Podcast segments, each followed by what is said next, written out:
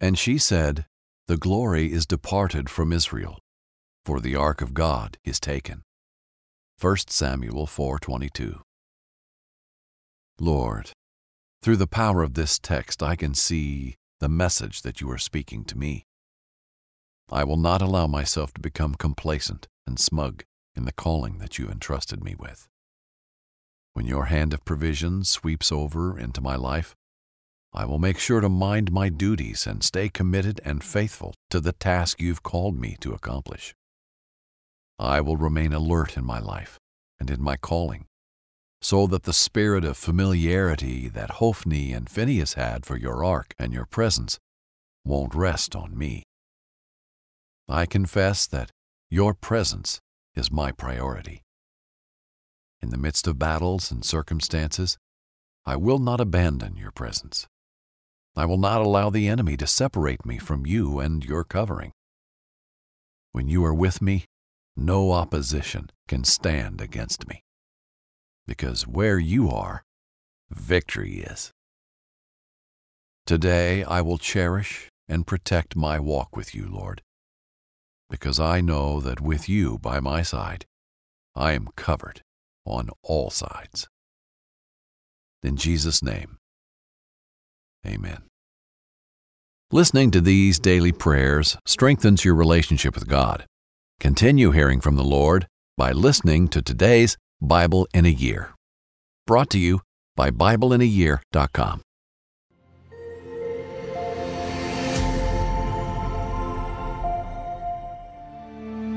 The Philistines defeat Israel. In our last story, we learned about the rise of Samuel.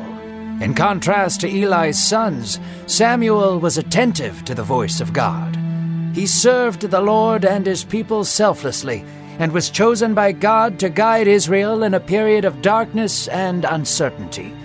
In this story, we learn about the Philistines re emerging as a threat to Israel. They take Israel's most prized possession, the Ark of the Covenant. The Philistines quickly learn that even though the Israelites are weak, their God is not to be trifled with.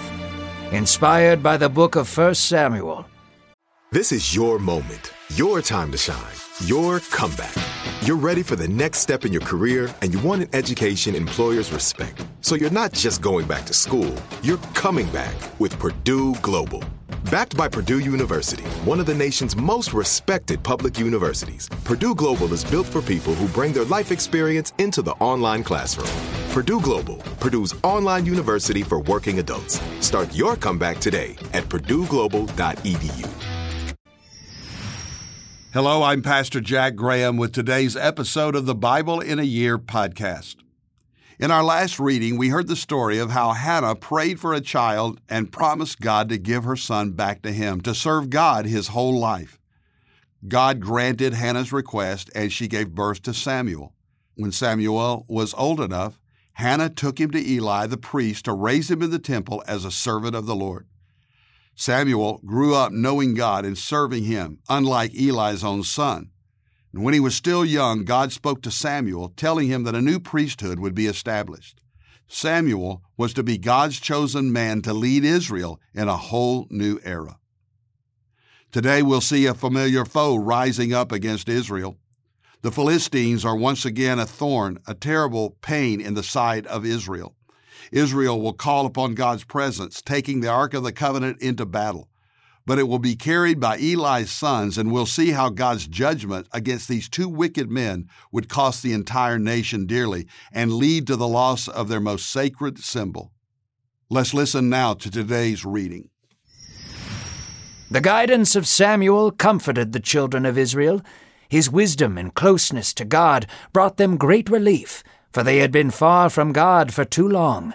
His words brought life, and the light of God's love was slowly replacing the shadows that hovered over their hearts. Yet a darkness was still present on the outskirts of Israel.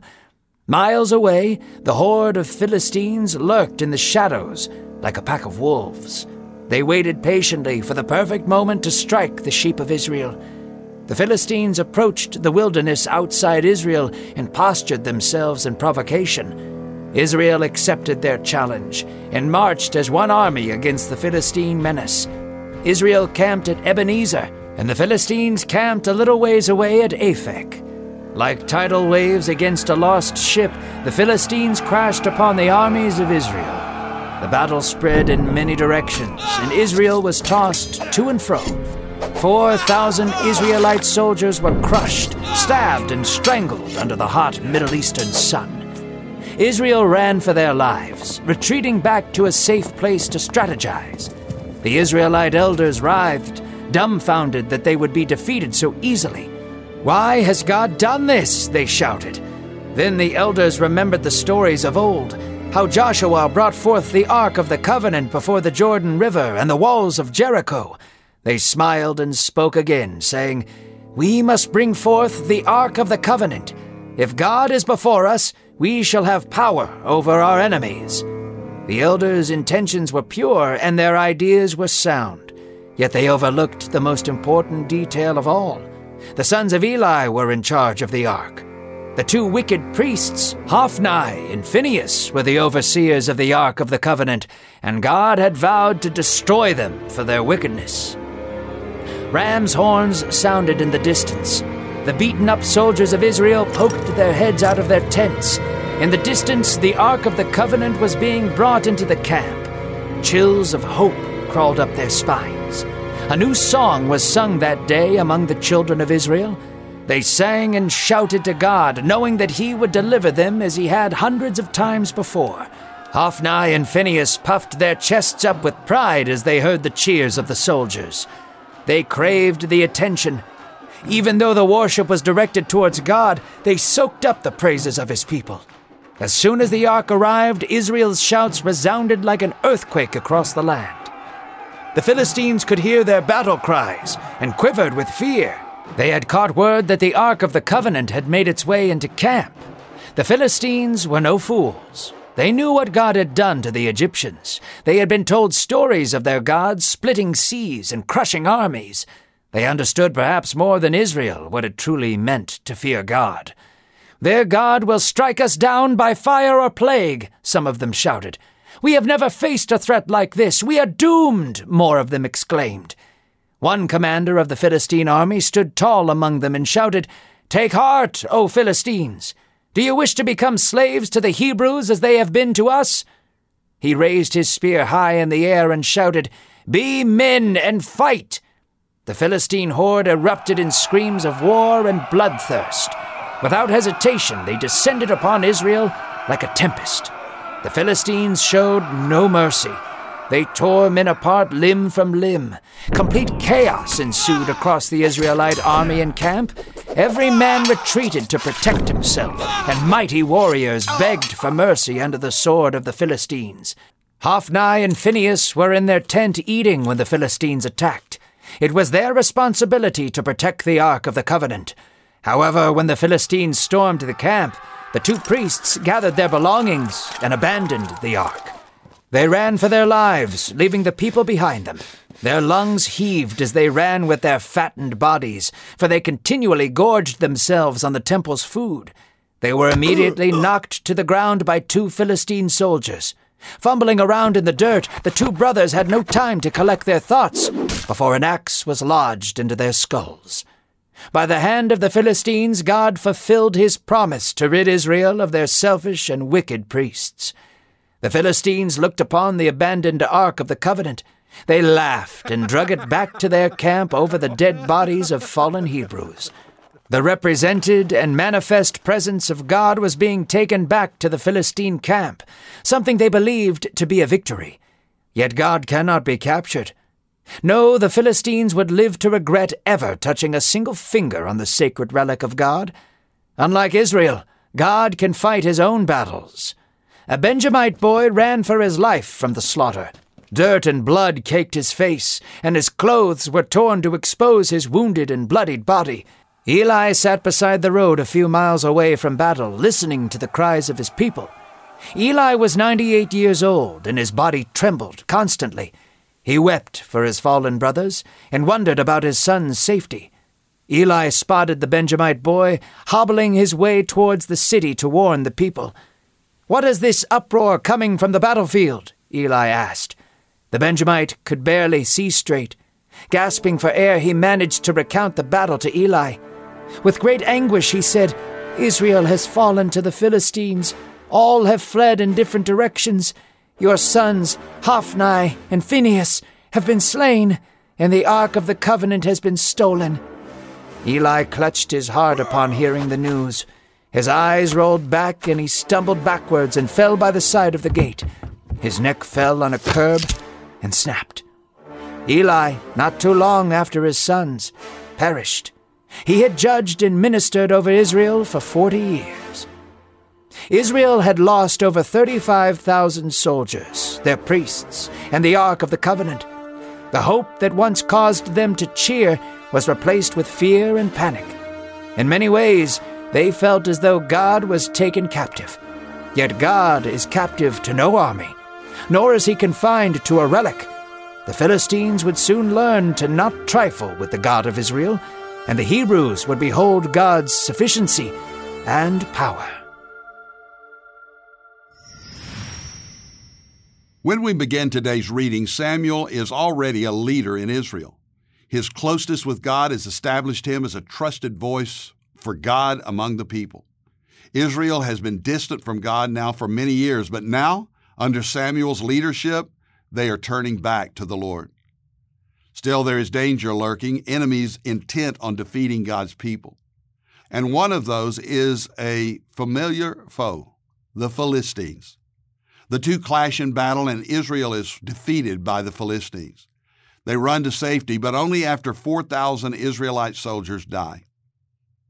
The elders of Israel, of course, are wondering why God allowed this terrible defeat.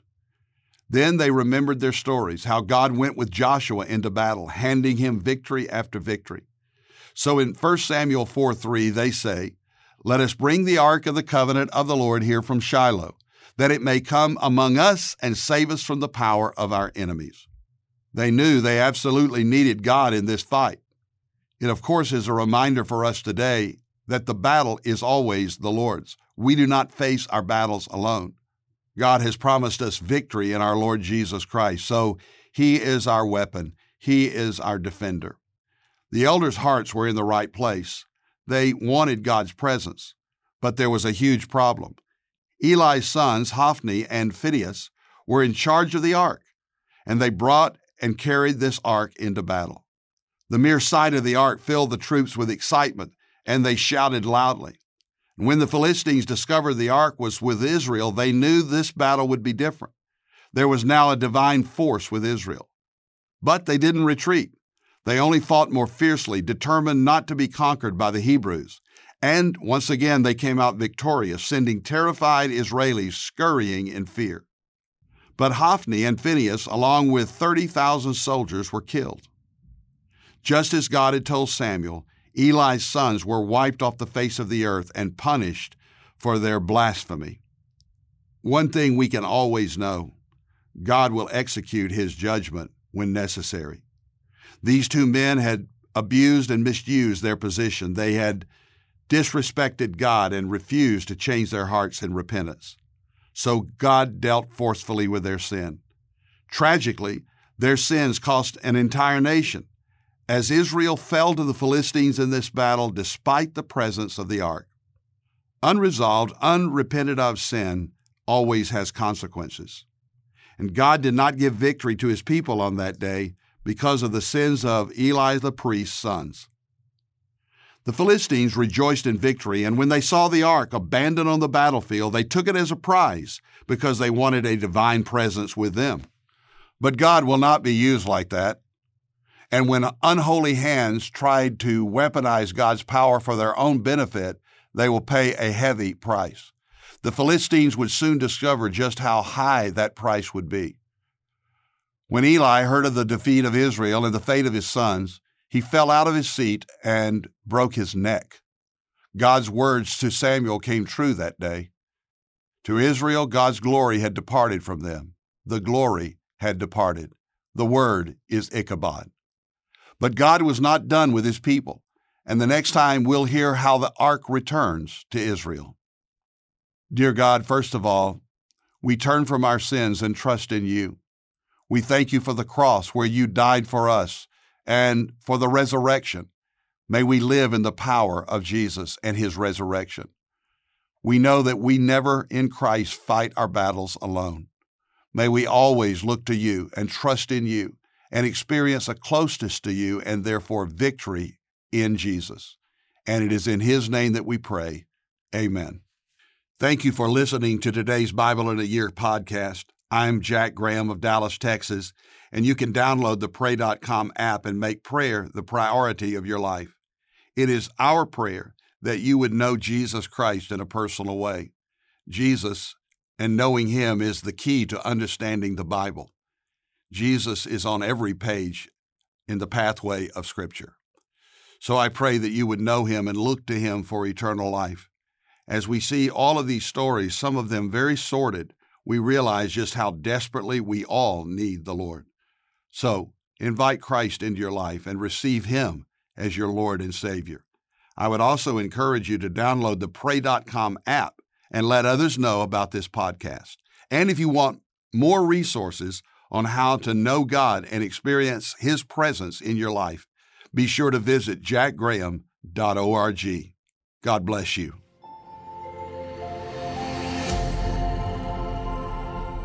This episode is sponsored by Medi-Share, an innovative healthcare solution for Christians to save money without sacrificing quality.